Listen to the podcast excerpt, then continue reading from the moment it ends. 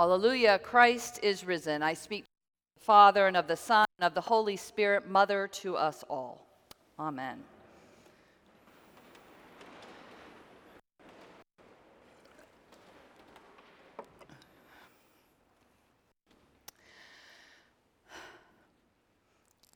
It feels like my life has been dogged by Les Miserables, the musical, or Les Mis, as everyone referred to it when I was in my teens and 20s.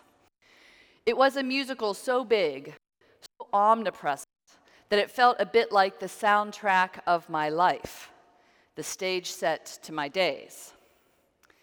Everyone who went to New York wearing a Les Mis t shirt sad face of urchin Cosette emblazoned across the front. The music was everywhere, with every musical theater friend endlessly singing one song or another in the hallways of high school. Now, hello teen, but all the hype, the soaring, soppy music, that sad urchin face, set me against Les Mis for decades. I wouldn't exactly call it a vendetta, but I refused every offer of tickets to see it, whether a Broadway touring company or a high school version.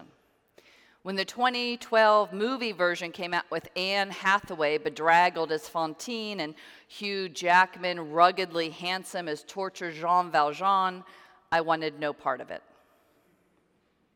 That's right. I have never, ever seen Les Mis. Not on stage, not on screen. And I know that right now some of you think I'm a monster.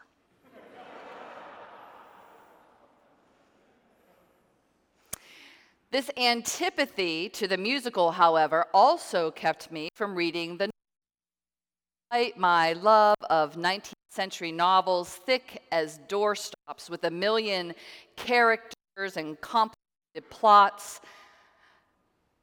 But then a series of events caused me to overlook my antipathy to Les Mis, the musical, in order to read Les Miserables, the novel.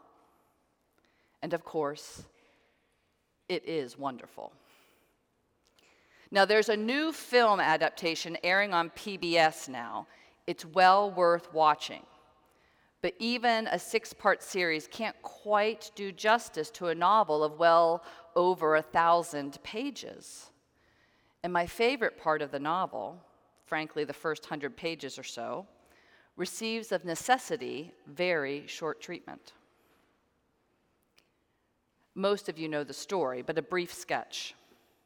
The peasant Jean Valjean has spent 19 years in prison, five years because he stole bread for his starving sister and her children, and 14 more for all of his escape attempts. Kept in chains, forced to do back breaking labor, demeaned and brutalized by guards, Jean Valjean leaves prison a different man angry, embittered, brutal. He finds life outside prison little better as he lands in a small town where no one will give him a room to stay in or work to do as he is marked as a convicted felon. But that's not where the novel begins.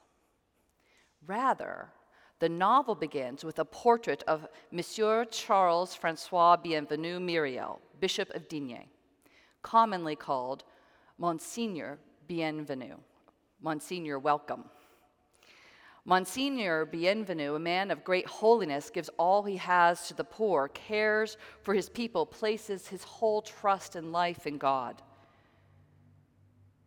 Bienvenu muses about the names of God in the Bible at one point, thinking about God being called Almighty, Creator, Wisdom, Truth, and so on.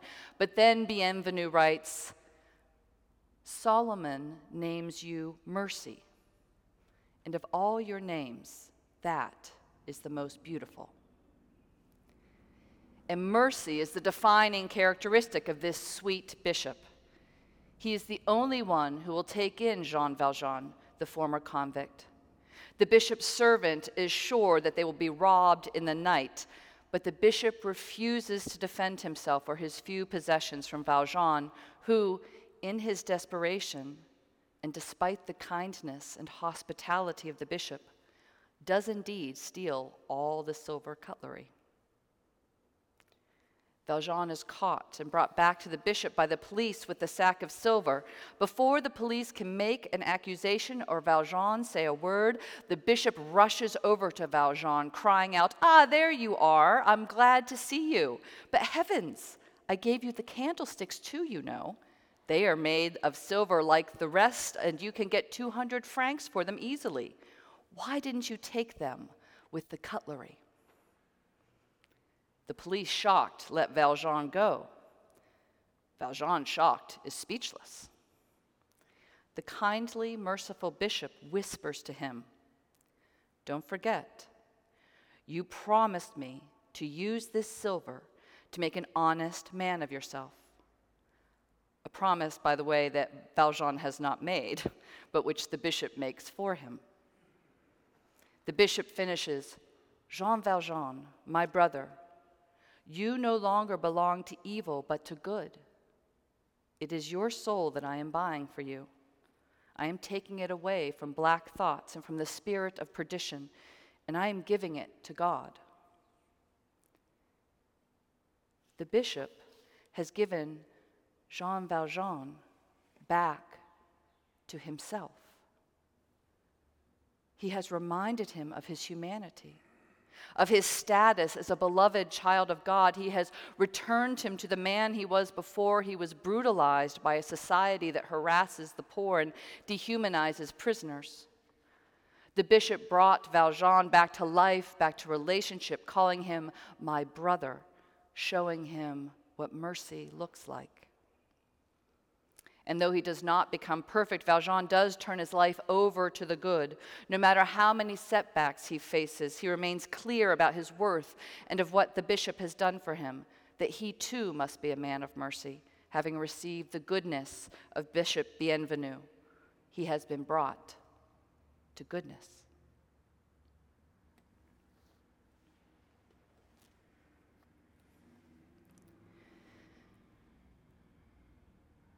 How are we brought back to ourselves? How are our souls healed?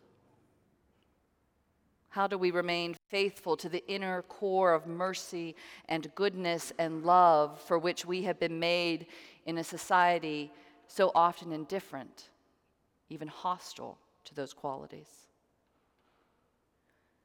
How might someone ashamed of his past of what he has done be redeemed and returned to goodness? How might someone pummeled by, shaped by society, one that disdains the poor and the weak and harshly punishes those who have fallen short, made mistakes, how can they, we, be made whole, healthy?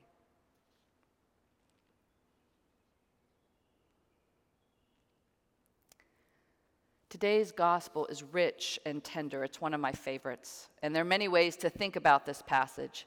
And just as I truly commend reading Les Miserables, or at least the first hundred pages, for yourself, so I commend rereading the gospel and diving deeply into its riches, for there are many ways to read and interpret it, and I'd be happy to explore it with you over a cup of coffee. It's really my favorite passage. But what struck me this time while reading it and praying with it is that here Jesus returns Peter to himself. Many argue that Jesus' question, Simon, son of John, do you love me, asked three times, are a way to forgive Peter's triple denial of Jesus during his trial. But I've been convinced by others that this is about more than forgiveness. It's about redemption, it's about restoration. For in the Gospel of John, Peter does not so much deny Jesus as he has denied himself, his own identity. For it is in this gospel that Peter is asked, not, Do you know this man? but, Aren't you one of his disciples? In the other gospels, Peter denies Jesus, saying, I do not know the man. Here, Peter denies himself. His identity as a follower of Jesus, as someone who loves and is loved by Jesus. For when he is asked, Aren't you one of his disciples? Peter says three times, I am not. A kind of inverse of Jesus' great I am statements. In those dark pre dawn hours, huddled around a charcoal fire, Peter loses himself, afraid of the coming persecution, willing to deny the most important relationship of his life out of fear fear of the violence he can see coming, grief at the loss of the one he loves.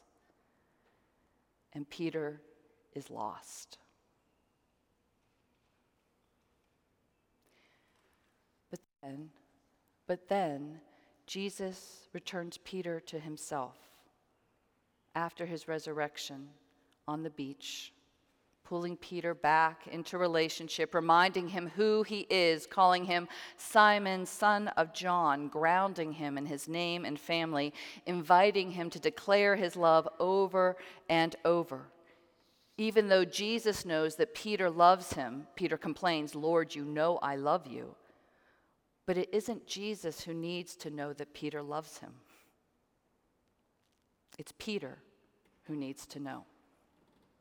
It's Peter who needs to have that love scored on his heart. And each time Peter declares his love, Jesus gives him a job feed my lambs, tend my sheep, feed my sheep. Jesus is giving Peter his identity. You, Peter, you who denied your discipleship, denied that you loved me, denied your relationship with me, you are going to be in charge of feeding and tending love and mercy for my whole flock after I'm gone. Remember who you are. Be who you are. No longer fisherman, no longer Simon, no longer one who denies following me, but a shepherd. Peter, the rock on whom I build my church, the one who declares love for me. Jesus returns Peter to himself not through intellectual agreement or argument. After all, Peter is the first to confess Jesus as the Messiah, but that knowledge wasn't enough to hold him down or to provide ballast in rough winds. No, it is this relationship, loving Jesus, being given this weighty task of love that tethers Peter to his own identity. And we know that ever after this, Peter was faithful to his call, to his identity in the Lord, faithful to caring for the flock of Jesus, walking all the way to his own cross and martyrdom, all for the love of Christ.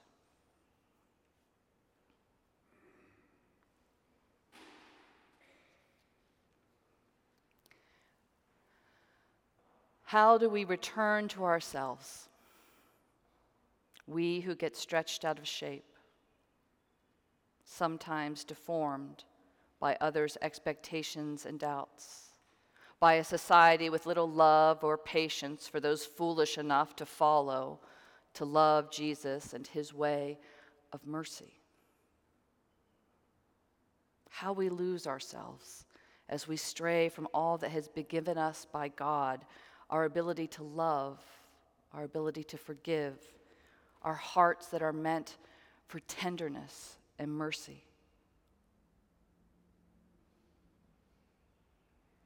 It is only by allowing Jesus to lure us back, asking us again and again, Do you love me? Do you love me? And only by answering, Lord, you know I love you. Only that or we return to ourselves, remembering that we are made in the image of God, made for love and forgiveness and mercy. We are returned to ourselves by returning to Jesus, and through his love and by loving him, we find that we might care for those he has given us, one another, all of us, all of us sheep all we lambs. Jean Valjean becomes a man of mercy because a merciful man returned him to himself. Peter becomes a shepherd, loving the flock because the great shepherd, the lover of souls, returned him to himself. We, being le- loved, learn to love. Shown mercy can become merciful. Forgiven, we can forgive. And then the great shepherd returns us to ourselves. In the name of the Father, the Son, and the Holy Spirit. Amen.